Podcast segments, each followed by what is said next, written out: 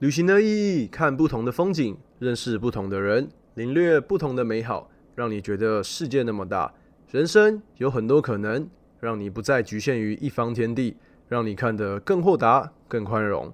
欢迎收听《荣荣历险记》的 Podcast。大家好，我是 Ben。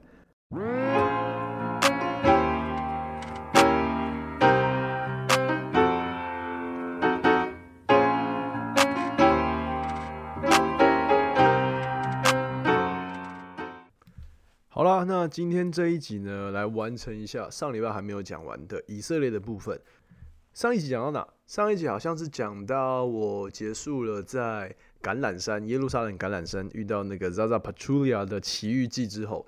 那现在呢，我们继续来讲以色列，应该说来到耶路撒冷，一定要去的地方。这个地方吼，它很特别，这个地方叫做巴勒斯坦。相信大家如果有在关注国际新闻的话，一定知道以色列和巴勒斯坦们的冲突呢，是从二次世界大战以后一直延续到现在，至今从无间断。因为其实这两个国家吼，他们的冲突就在于巴勒斯坦的原本在二次世界大战以前呢，是属于阿拉伯国家的，但是当一九四八年以色列的犹太民族他们独立建国以后，马上就得到了联合国的承认，但是巴勒斯坦这一块。在土地未知，应该说国土领域不明确的状态之下，大家可以去看一张图片，你可以去查以色，应该说巴勒斯坦他们的国土的演变。原本啊，以色列那一整块，包括加沙走廊，基本上都是巴勒斯坦的。可是就在以阿战争，以色列跟阿拉伯国家的战争一直降下打下来，再加上西方列强支持以色列的状况之下，你会发现。你会发现巴勒斯坦他们的领土真的是少的可怜，原本有超过两万五千平方公里，那现在只剩下可能不到十分之一哦。那人口数的话，加起来大概有五百多万。那其实我那时候去哈，我那时候会去巴勒斯坦，其实是看到了一篇文章，这个是在换日线上面看到了一篇文章。那这篇文章的标题呢，就是写除了勇敢别无选择，亲临伯利恒武装冲突现场。巴勒斯坦教我的事，那其实有两三篇文章，我看到的是第二篇。那其实那个时候看到，应该说在出发前看到这个文章，我就发现，哎，他们上面是写说，礼拜五的时候千万不要去巴勒斯坦那边，因为会发生很多事情。至于发生什么事情呢？就是可能是武装冲突、暴动。那每个礼拜五呢，在安息日的时候，巴勒斯坦人会朝那个。以色列那个围墙，大家知道以色列跟巴勒斯坦中间是有个超过七百公里的围墙吗？这个围墙非常的特别，它把以色列跟巴勒斯坦这两个地区一分为二。那其实首都应该说巴勒斯坦的首都呢，就是伯利恒，它的主要的大城。这个伯利恒呢，距离耶路撒冷的主城区只差了八公里。那这个围墙还有另外一个很特别的点，它比柏林围墙还要高了三倍。就是整个高度高达八公尺，长度吼大概是从台北到屏东的距离，你就知道这个围墙到底有多么的长，多么的夸张。那如果吼我们通常都是从耶路撒冷那边直接搭公车，大概只要十五二十分钟就会抵达以色列跟巴勒斯坦的那一个围墙地区。首先呢，你必须要拿出你的护照，经过重重关卡，一关又一关。虽然没有检查你的身上的东西，可是你会发现你来到了一个很像集中营的地方。为什么会那么样说呢？是因为它就是那种用很像真监狱啦，我真的很难用言语去形容。你去看照片就会发现，嗯，有点像监狱。那它就一条道路，然后经过那个那种旋转门，然后你会看到那条弯弯曲曲的道路没有尽头，看不到尽头。我会觉得那种感觉有点有点紧张压迫。然后呢，你经过那个层层关口。到了巴勒斯坦那一侧，我那个感觉吼，就是从一个现代化的都市，到了一个有点有点说鸟不生蛋嘛，这样讲有点不礼貌。可是我会觉得那个城市景观真的差很多。你会发现两个国家的资源呢，两个国家的资源那个差距吼，真的是非常悬殊。一个有受到西方列强的帮忙，另外一个是独身靠自己，那种感觉真的是天壤之别。那我刚刚有说嘛，那一篇文章是写说，千万不要礼拜五的时候过去，因为可能会遇到巴勒斯坦人朝那个以色列围墙上面丢东西、丢石块。那以色列那边呢，就会丢催泪瓦斯。真的是催泪瓦斯，就是有点震爆警察那种感觉。那篇文章就是因为那个记者这样走过去，然后刚好是礼拜五嘛，然后遇到这件事情。他说，人生第一次碰到催泪瓦斯那个状况，真的是伸手不见五指，然后一直想要咳嗽，一直流眼泪那种感觉。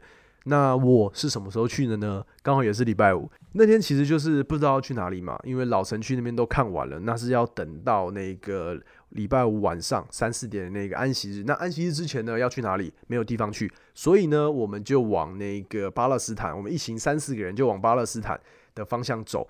那我其实，在搭公车之前，我跟他说：“哎，我看文章就是说，就是提醒我们不要在礼拜五的时候前往巴勒斯坦。”那他们就说：“啊，没关系啊，既然我们现在有时间，那安息日还有三四个小时，那我们就去走一遭看看喽。”好，那我们就一行人这样穿过去嘛。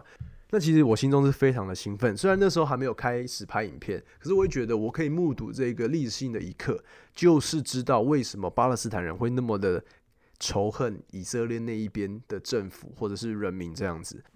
结果呢，我去的时候有没有发生什么事情？没有，什么事情都没有发生，非常的和平，非常的安详。那其实大家如果到巴勒斯坦的话，很重要的一个东西就是要去看那个马槽。就是耶稣诞生的那个马槽，还有那个我们所熟知的伯利恒。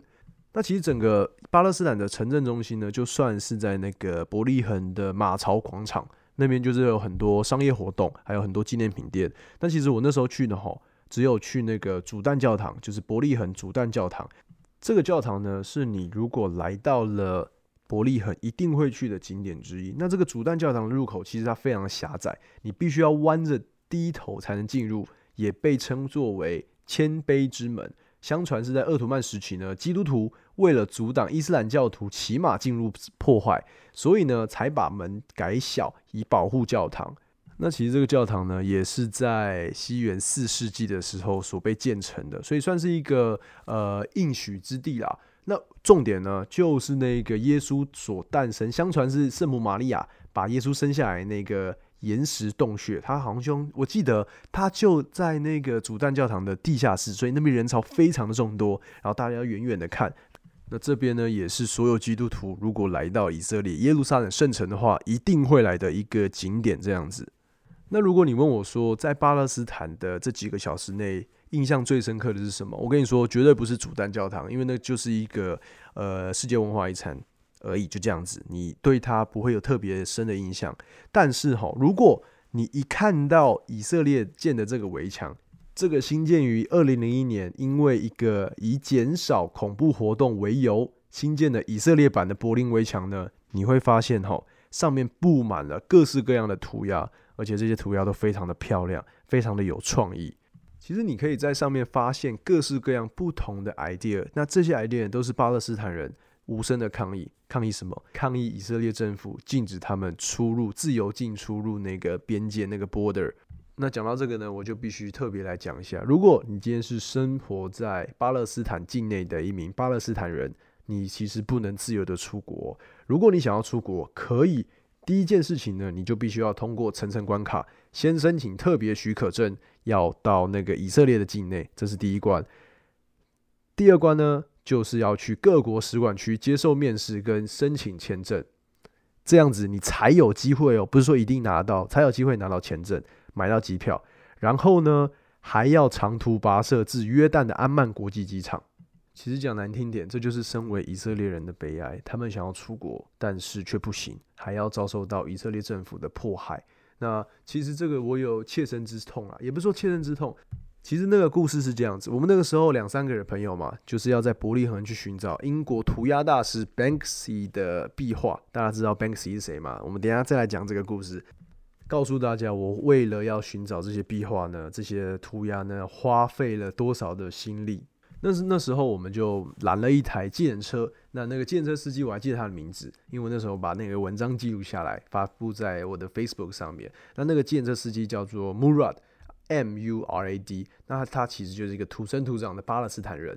那我一上车呢，我就跟他说我要去找那个 Banksy 的壁画。那他就说哦，他分很多地区啊，因为在整个巴勒斯坦呢，总共有九幅图画画在了那一个围墙上面，那全部都是 Banksy 他亲手作画的，他自己一个人来到这边，其实也不知道他是不是自己来的，因为至今为止呢，没有人知道 Banksy 他到底是谁，他长得什么样子，因为他就是这么的神秘。那他在巴勒斯坦留下这九幅画呢，其实基本上就支持巴勒斯坦他那个精神，也描绘了他个人非常反战的心情。那其实我一上车呢，就跟那个 Mura 聊了很多，那我就问他一个问题，我问他说：“哎。”伯利恒离耶路撒冷这么近，你们会不会平常六日的时候跑去那边买东西啊？那 Mura 回应我的那句话呢，我到现在还是记得非常的清楚。他原话是这样讲的：“No, we Palestine people can only stay here, no Israel。”那这句话的意思就是说，我们巴勒斯坦人只可以待在这边，并不能前往以色列。那他说着说着呢，就从那个车的前面那个置物箱拿起了一堆文件，然后给我说：“哦，这是他阿姨，那他现在住在美国。”然后我想要去找他，可是我不知道要用什么方法才能拿到签证。然后里面就是一些很多文件啊，那其中包括了他阿姨在美国的阿姨写的保证信，说哦那个 Mura 他会来找我，那探亲，我能保证他探完亲以后就会回到巴勒斯坦。你光看这个信，你就会发现哦，原来他们这么辛苦，就是光连一个探亲要到美国探亲，都必须要经过这么严谨的一个保证性的一个关卡。而且这样子还不一定能拿到签证哦，所以 Mura 他在跟我讲这些过程的时候，其实我能听得出他的语气的非常失望，然后非常难过那种感觉，就是有种因为国家的关系，所以一辈子都必须要困在这一块土地上面。所以我在最后，我们也找到了那个 Banksy 的画，那其实不在伯利恒市中心，只要开车开大概十五二十分钟到另外一个小城这样子。所以就在离开前呢，我送了一张拍立得给那个 Mura，然后他其实拿到的时候非常开心，感动快快感动到快哭出来了，我真的不夸张。那其实这个拍立得哈，真的是交朋友跟杀价的好东西。我刚刚不是说我在寻找那个 Banksy 的壁画吗？那那时候我就在街上走着走着，然后到处询问商家，就是说，哎，你知道这个 Banksy 的壁画在哪边吗？然后这时候就远远的就有一个大概十五十六岁的。年轻人，一个小男孩就这样走过来，他说：“You want Banksy? Come, come, come。”那这时候因为在外面走久了，你就会觉得哦，他是不是要骗你钱？他是不是要胡乱你？然后这时候我就有点半信半疑的跟着他走。那走进了一间商店里面，结果呢，我傻眼，我靠，Banksy 的作品真的在墙上。原本那个墙呢是一个开放空间，结果这个小兄弟非常的聪明，他直接把他的店。然后把那一面墙，应该说那个原本是单单一面墙，把它变成他商店的一部分。所以，如果你想要找那个 Banksy 的壁画的话，你就必须要到他店内消费。他就直接这样占为己有，诶，我真的佩服他，超级聪明。这也难怪我怎么找都找不到，怎么问人家都是说在前面，在前面，结果我连一张一个画面都找不到，原来就在这间店里面，够神秘的吧？那这时候呢，我连消费都还没有消费，直接把我的拍立得拿出来，直接拍了一张，因为闪光灯很亮嘛。然后这时候那个小弟弟就哦，眼睛为之一亮，他就这样说：“Two magnets for one picture。”啊，他就说两个磁铁呢，可不可以换你一张照片？我就想说，哦，两块磁铁不要啊，我这样不划算，我要多凹几片。那其实那个成本很低嘛，相信大家都知道。然后他就继续跟我熬，他就说 four magnets for two pictures，OK？我想说，嗯啊，这不是都一样吗？啊，就是二换一，然后变四换二。哎，我想说，哎，哎呀，想糊弄我是吧？那这个时候我就将计就计，我就问他说，哎，那个 Banksy 非常有名的丢花男子，哎，大家知道那个丢花男子吗？就是一个歹徒蒙面，那他手成一个大字形，要把手榴弹丢出去。他原本手上那个应该是手榴弹，但是呢，Banksy 把它画成了花。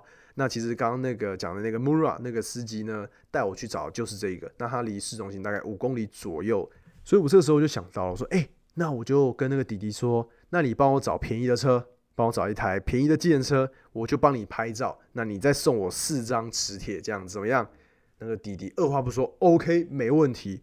然后我就二话不说，拿出我拍立得，啪啪两张拍的非常迅速，但是也拍的非常的好。那他看到的时候超开心，看到的时候一直在那边甩哦，这还跟他的朋友炫耀。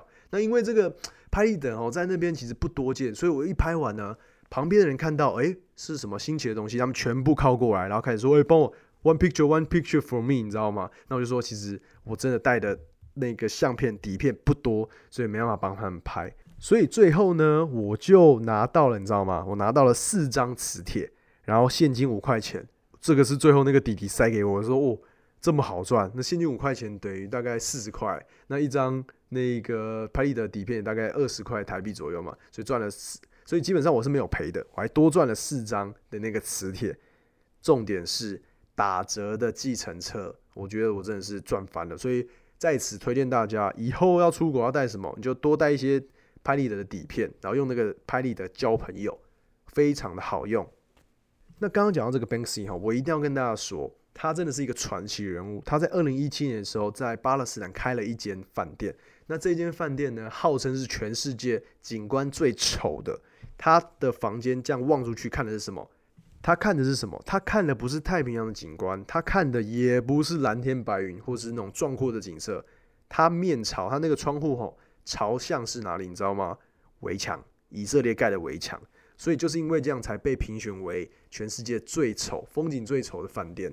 这间饭店就真的叫围墙饭店，叫做 Wall of Hotel。那它二零一七年三月开的，我那时候去的时候，它才开幕不到半年，所以我那时候原本想要住在那边，可是它的一个房间是大概三百块美金起跳，很贵。可是我现在回想起来，如果今天我能再去以色列或巴勒斯坦一次的话，我绝对会住那里，因为里面的装潢，房间里面的装潢都是 Banksy 一手包办的，包括。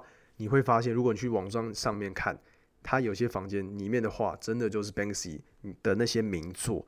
那我那个时候呢，也是误打误撞才发现这个 World of Hotel，因为其实整个巴勒斯坦地区非常的广，然后就边走，沿着围墙走，就发现这个非常有名的饭店。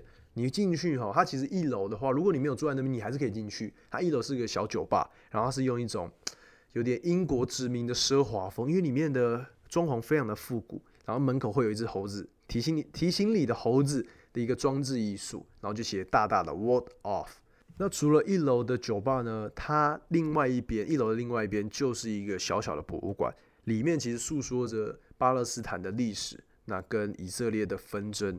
那其实 Banksy 他做这个饭店，创造这个饭店，就是为了要提供一个平台给巴勒斯坦人发声的机会。所以你来到这个 World of Hotel，你会发现它很闹。真的很闹，可是他也是认真在经营的一个饭店，所以很多人那时候都抱着笑看笑话的心情去说啊，这个只是一下下就没了，只是一个热潮。原本 Banksy 也是决定要开一年，但是后来呢，发现诶，它的能见度越来越广。大家知道 Banksy 他盖这个饭店的用意，就是为了要让巴勒斯坦人发声，所以也就到现在，如果你现在能去的话，疫情结束你才想去的话，这个 World of Hotel 还是双手欢迎你的。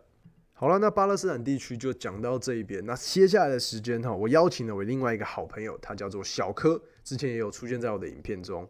他也是一名旅游达人。那我们今天邀请他来，就是要聊聊自驾游死海是一个什么样的概念。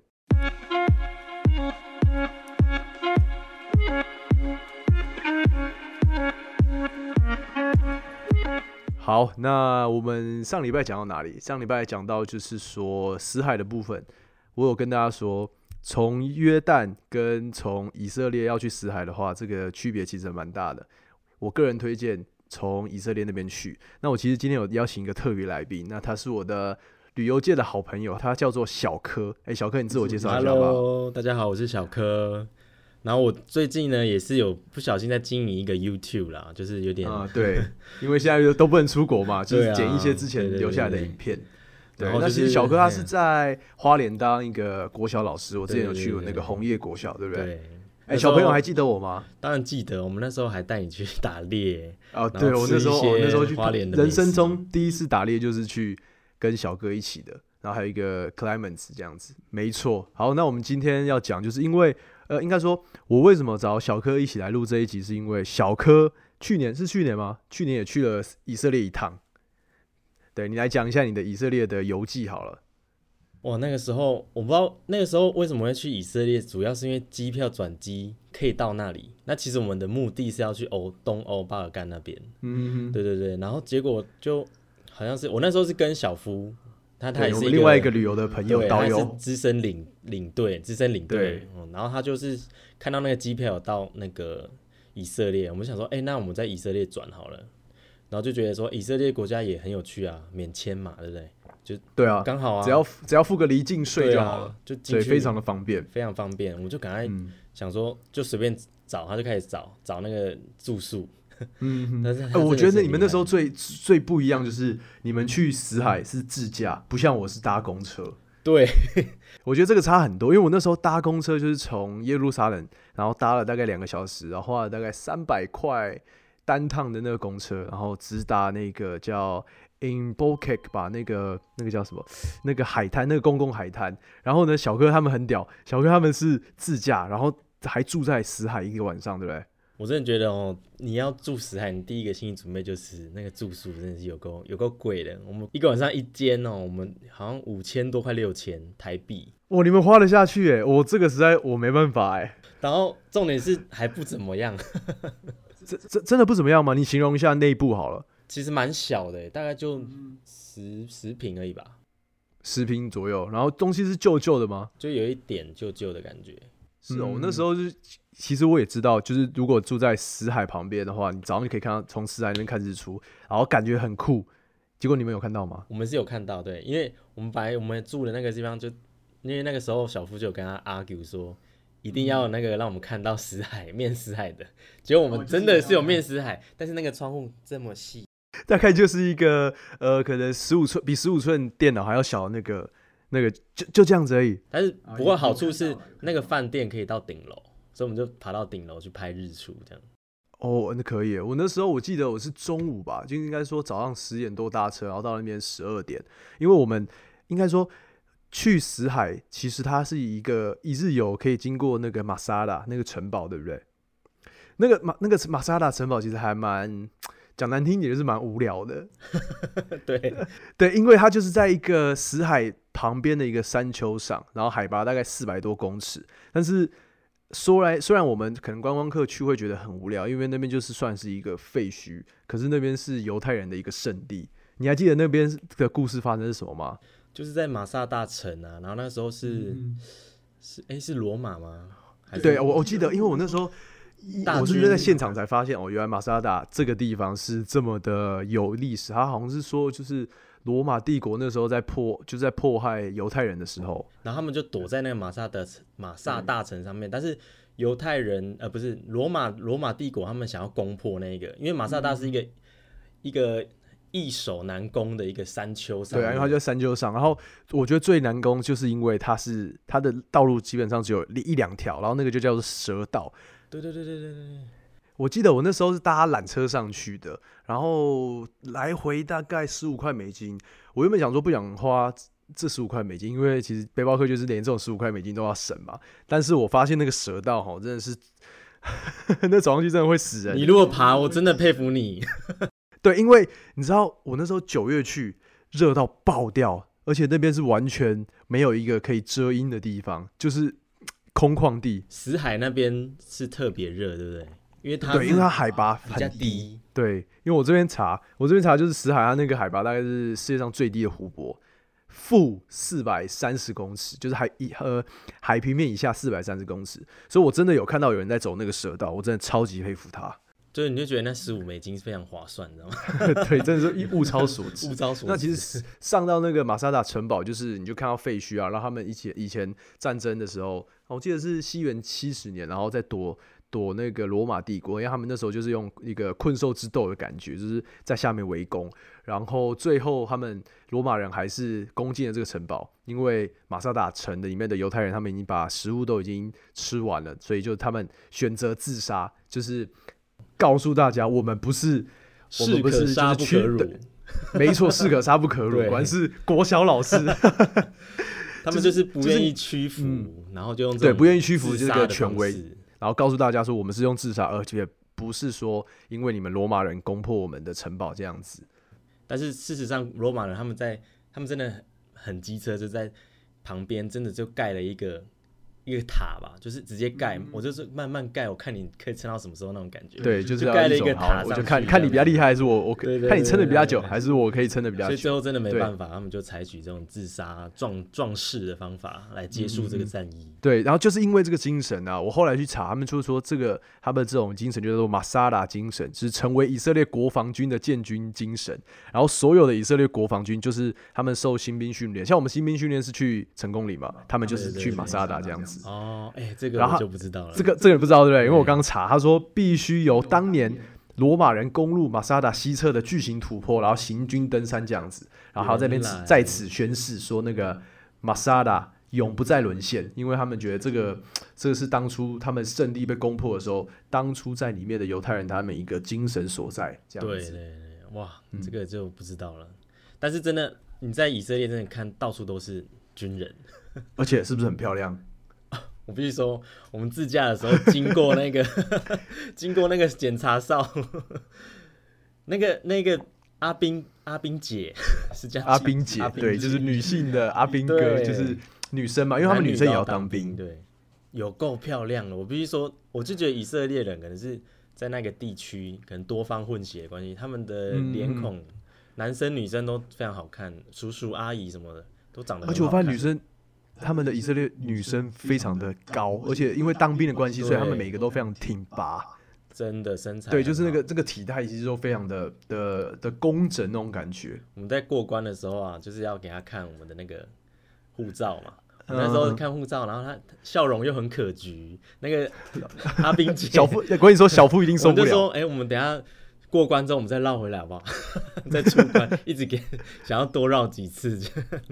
因为真的很漂亮，然后他们的又看起来蛮友善的。对嗯，对对对，我记得那个时候我们从那个香香港飞到那个 Tel Aviv，就是那个机场那边，然后我们那个其实我们在订那个车的时候啊，因为我们那时候就在比啊，就想说三天我们要走背包客路线，还是要走自驾路线的时候，小夫马上就说，当然自驾、啊。你知道他是比较那个 没有在委屈，人家是领队，，人家他没有在委屈自己，对他不会委屈自己，他是那种人，就是啊，但是最方便就是直接。对，但是重点是那边租车其实不贵，我们大概不贵吗？对，我们三天大概租了四千多块，哎，这个在以色列物价这么高的地方，对，就相对来说，这个这个真的真的真的，哎、我我必须要问小哥你哦，很多人不相信说以色列的物价很贵，他们说嗯，再贵也没有美国贵，也没有欧洲贵啊，你自己说说你的看法。那他们是爱美国的，所以他们一定是 要超越美国。光吃那个麦当劳好了啦，一我记得我们吃那种，我记得，我们这时候就是一定要经过，一定要吃一下麦当劳。我们来看一下以色列麦当劳，嗯。那个麦当劳啊，我说真的不好吃，他们不知道为什么那个薯条也不好吃，汉堡也不好吃，汉堡好像你打开看你就傻眼，硬是比台湾的小一点。我记得他们那个时候把饮料都没有台湾的大杯，他那个饮料都是小杯，就是小杯，就是小杯，就是那儿童餐那种小杯的就是他那个标准 original 套餐就是会配你一个小杯的饮料，那这完全喝不够啊。就一个小包薯条，然后一个汉堡，一个小饮料，这样子大概快台币三百。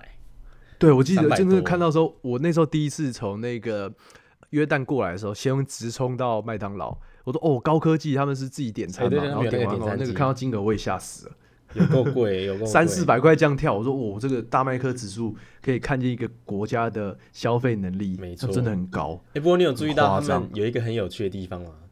以色列人特爱加酱，哎、这个我还真的忘记了、那个时候他就直接拿一一盘，整个都是酱给我们，哈，一盘那是一包小包那种番茄酱跟那个他们有那个嗯。美乃滋，呃，哦，对，美乃滋他们就这样抓一大把，然后放一个盘子给我们，就是一个盘子都不用钱就对了。然后我也是注意到，我想这是什么意思？是要要我们吃嘛？结果我们就看一下隔嗯壁道地的，他们就一直拆，然后一直夹在那个汉堡里面，整个满满都是酱。我说哇，原来他们爱吃酱，爱爱吃成酱就对了，还是说是因为那个汉堡太太没没东西了，所以 就酱，来弥因为其他都不用，其他太贵酱不用钱。所以你们那时候开车是直接从 Tel Aviv 然后到那个死海嘛，对不对对？对对，我们那时候从 Tel Aviv 一一开始，我们对这个城 Tel Aviv 的印象是还蛮像台湾的，是不是它很像台北，对不对？，对，很像台北。它也是以色列首都。然后我我那时候搭公车到的时候，哎，这边不是就跟台湾很像，因为它也有捷运，对啊然后基本上街景跟那个感觉就是一个非常现代化的城市。对，所以一开始我们也是抱持着说，哎、以色列是古城，到处古色古香，就一一到 Tel Aviv 就是不一样，完全不一样哎就是完全一个现代化城市我们是不是又回台北了。对，那种感觉。可是物价大概是三四倍起跳。但是我们就后来就开车，然后开始往嗯死海那边走，那风景就开始变了，就变成那种峡谷、沙漠哦，对，那种感觉很不一样。然后这时候经过，我们就经过那个几个公车站牌，公车站牌的那个印象就是，它就真的是公车站牌，然后旁边完全没有任何东西。我们就想说，然后人也不多，因为很热，超级热。到底谁会在那边搭公车啊？好痛苦哦！不好意思，就是小弟我。我那个时候就是从耶路撒冷扎大那一班，我记得是四八六。这这个四八六公车非常方便，因为它会沿路会经过马萨达，然后再一路直达到那个死海，然后也不贵，就是刚刚说的三百多块。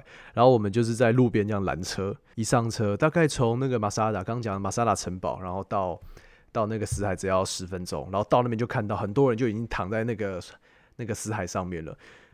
我必须要说哦，一躺在死海上面，你会感觉到身体非常的刺痛，有而且尤其是淡淡的哀伤，你知道吗？哎，这个这个这个真的有，因为就是我不知道，我不知道那种感觉，可能是它那个咸度太太高了。因为我们一般的海水，我特别去查，他说海水的含盐量大大概大概是千分之三十五，然后高，这个是一般的正常的标准，千分之三十五，但是死海的含量是大概两。千分之两百三到两百五之内，好高，好几倍，就大概是八倍，太扯了，超级大概一般的海水的八点六倍，就是超级的咸。你有喝的吗？就不然泼到就不行了，你知道，就赶快站起来 去喝水。因为那个味道实在太咸了，而且千万你要记得，你身上不能有任何的伤口，真的，小伤口都不行，超痛，因为那是完全就是就是有点像双氧水的感觉，真的。那个那个真的很不舒服，而且真的不不能泡酒哦。你有觉得很像温泉吗？对，很像，因为我不知道是因为直太阳直射太热还是怎么样。对，温泉水，整个是温泉水。我觉得那个照片真是骗人的。你看到那个浮在那边很开心的照片，绝对是骗人的。有个那个都是拍拍一下，然后就快点起来。对，而且真的不能泡久，你泡三分钟以上，你的不管是你全身上下的皮肤都会很不舒服，认真是不舒服了，不只是淡淡的哀伤，真的。然后，所以我们那时候就是直接下去拍照，拍完照快点上来。你们也是这样子吗？我们也是，我们拍，我们一开始也是想说应该会很舒服吧，结果一踏到就不对哦，这个白色的沙滩不是沙滩哦，是盐的结晶，脚有个痛的。哦，对，那个时候一定要穿 拖鞋走到岸边，要不然你的脚真的是再厚都没办法，那个比天堂路还要那个。然后结果泡进去的时候开始，哎，不舒服哦。对，按 M 跌，不对不对，这感觉不对，是会浮没错，是不舒服哦。那时候那个时候什么，小夫他拿那个 Kindle，他就拿那个，我说人家都拿书就对了，然后你为什么要故意拿电子书，看起来看不出来？他就说我就是要拿 Kindle 啊，然后他就很害怕，怕他泼泼到水，那个整个就毁了。然后我那个那个坏掉，没有没有没有没有，我就说你要小心，那个泼到第一道可能就爆了。然后我就拿乌克丽丽，嗯。然后就我记得，对我看到你那个 pose，我是拿乌克丽这样子飘在那边，很惊，其实很痛苦。然后要小心乌克丽不能泡，不能泡到那个海水。对啊，因为那个真的，我们真的就是你只要到那边拍张照，基本上就可以离开了，因为那个地方不适合久待。你可以去体验那个，真的是一躺下去，你就可以漂浮在死海上面。一开始会没有安全感，讲说你会不会沉下去？没有，就感觉有人在在下面拖着你那种感觉。是真的很浮哎，它的浮力真的是会。你不用去，你不由自主的，你就会浮起来了。对，一开始会怕怕，但是下去就啊舒服了。但是三分钟以后，起马上上来，还不错啦。因为呃，我不知道你们那个饭店有没有自己的沙滩，还是你们也是去公共沙滩？没有，我们是，我们也是去公共沙滩，但但是就在对面，它就在饭店的外面，走过去就到了。然后饭店里面的游泳池也也也是死海死海海水。哦，是哦。对对对对，然后我们那时候是想说，哎，游泳池的死海，我们先，我们现在练一下 pose。我们真的很，我们真的很 骚。对对，这个是不是小夫的 idea？真的是小夫 idea。他真的，我我们下次也可以找小夫一起来讲，因为我觉得小夫小夫对他也去过很多国家，因为他是领队嘛，所以他去过一些很奇怪的国家这样子。然后我们就还想说要练 pose，因为因为第一次浮嘛，不知道是什么 pose。然后我就在游泳池里面练 pose，然后其他人都投以异样的眼光，看这两个亚洲人站去游泳池在干嘛，我真的觉得很好笑。可是事实上呢，练习是没有意义的。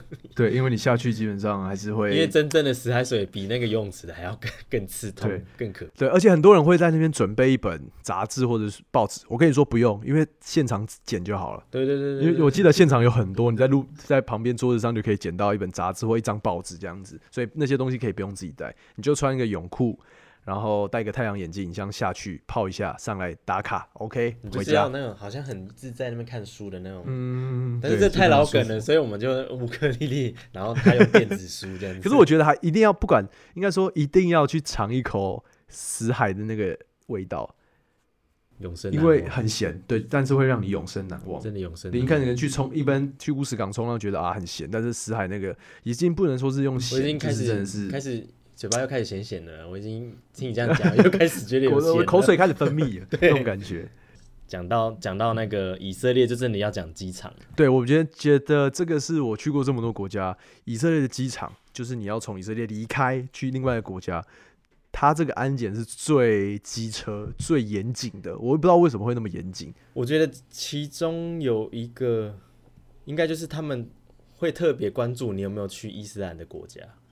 哦，对，这个很很很夸张，因为我记得我那时候就是要先进机场嘛，然后要去 check in 的时候，他前面就会有站了一个一个要检查你护照的人的工作人员，你记得吗？对对对对对，而且他检查哈，他不是说对你的机票跟你的名字还有护照，他检查他是用每去翻你的照片，呃，去翻你的护照每一页，对不对？他去看你有去哪里，对他，你去过哪些国家？如果你去过伊斯回教的国家，伊斯兰回就回教国家，像是就马来西亚他就会问说你为什么要去马来西亚，对不对？对对对，可是我那时候是进去进去以色列的时候，我们那时候进去的时候，我感觉是很简单的，嗯而且有一有一个插曲，就是我们那时候进去啊，不是在等那个海关嘛，就大家，对，然后这时候有一个白人大妈，她就嗯走到我们队伍前面，然后他就拿那个他的那个 Canon 的那种单眼单眼拍了一张，拍啪嚓，而且还有闪光灯那种。哇塞，这个真的是大妈会做的行为。我们不是歧视，只是大妈有时候他们可能会忘记关那个闪光灯。大，妈不分国界，重点是他拍一张回去哦，然后我就 我们都看到那个那个海关傻眼，你知道吗？海关他们嗯，互看说，嗯，动怎么就是动作停下来，对哇他们傻眼？happened？这样，对对对，然后大妈就又很悠然自在走回去队伍，然后不知道为什么，可能大妈不满意照片吧，他又再再又回来又来一真的次假的？而且他又往那个海关那边更近，然后就再咔嚓哦我的老天连！拍连拍个两三张，然后然后只有这一次你知道吗？海关就好像一副好吧随便你拍那种感觉，我就哎真假这么对 free 哦？海关就就就看他闪光，哦那就算了，这样那种感觉，而且海关好像放弃自我的感觉，就让他就是就放弃治疗，放弃对对对治疗他那种感觉。可是，哎，这跟我也想象的也没有人也没有以色列人去劝欸机场的安检是完全不一样。哎，对，所以我那时候想要进去，哎、好像没有那么没有那么没有那么恐怖啊。哎，你现在讲，我真的是完全没办法想象，因为我那时候除了可能去过马来西亚或者去过印尼，他们都会问说你什么时候去？那你去那边要干嘛？做什么？然后去几天？他们每一个基本上你护照上每一个，不要说是伊斯兰教的国家，只要是你去过的国家，他们都会问。都问你什么时候去，然后抽考，你知道吗？就真的是考你的记忆力真，的超烦的。小夫对去小夫的时候，他护照看很久，因为他去的国家太太多了太多了。然后小夫就跟他讲说，我的职业是领队，好，这才、嗯才放我们进去。不然他那时候其实翻蛮久的，因为他的对啊，那个因为他一页一页翻，然后还要贴贴纸，是密密麻麻的。然后后来他就给我们一张那个一个通行的纸吧，就有点嗯就类似签，就是类似盖章，但他不会直接盖到护照，他是直接给我们纸一张小黄纸。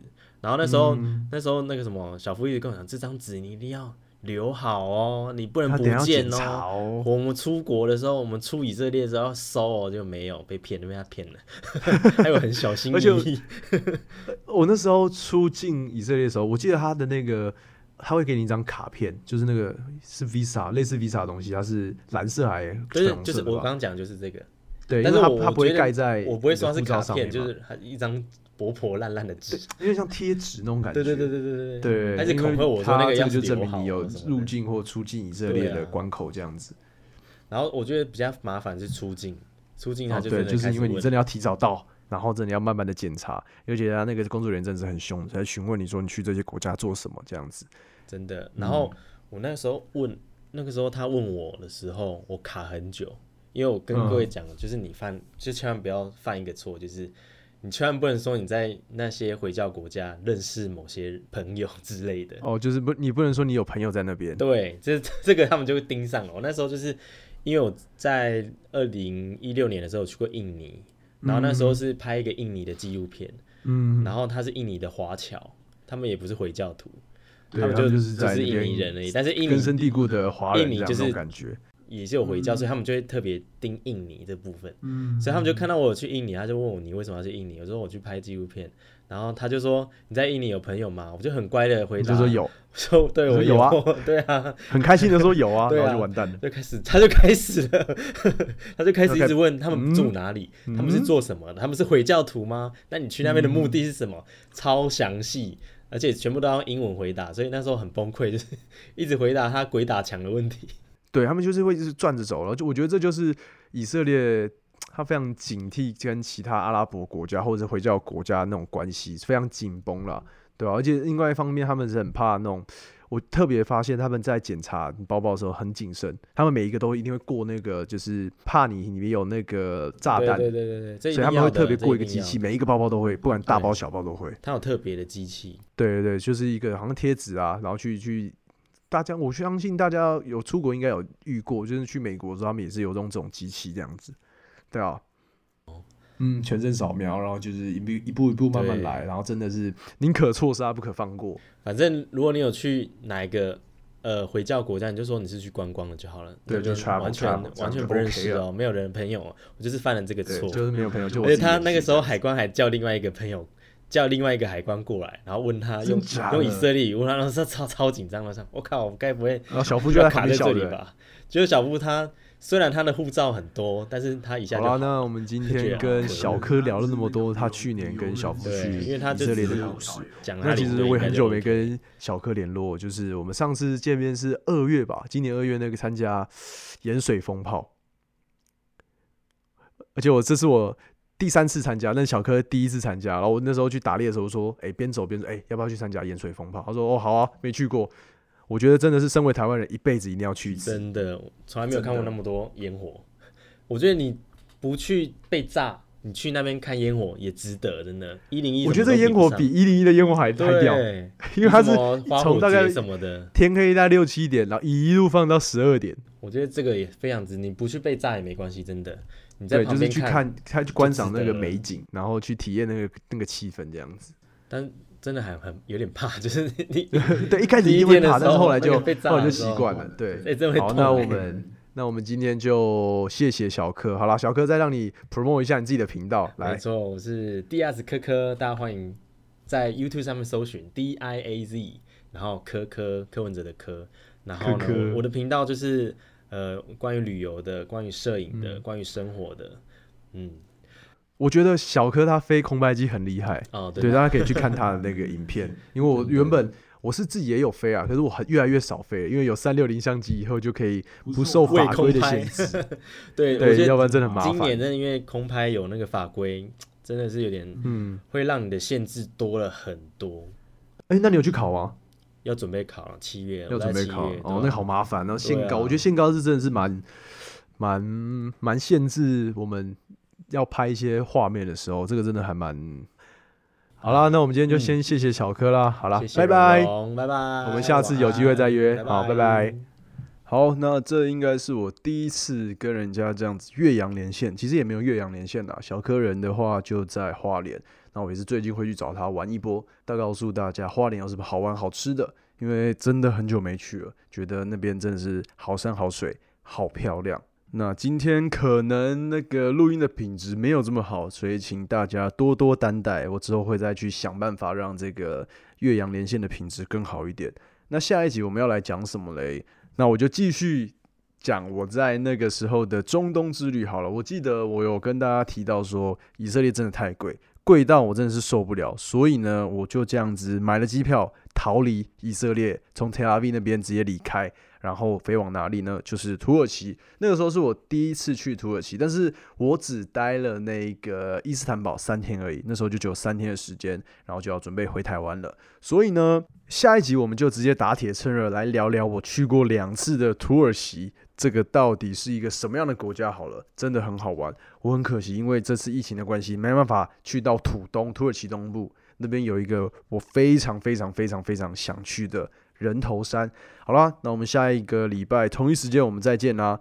听我说《荣荣历险记》第三集，哎，不对，第四集就到这边先告一段落了，拜拜。哎，如果有任何问题的话，请到我的脸书粉丝团或者是 IG 留言，那我都会一一的回答你们。然后记得去 Apple Podcast 那边留言，并给我五星好评啊！谢谢大家，我们下个礼拜见，拜拜。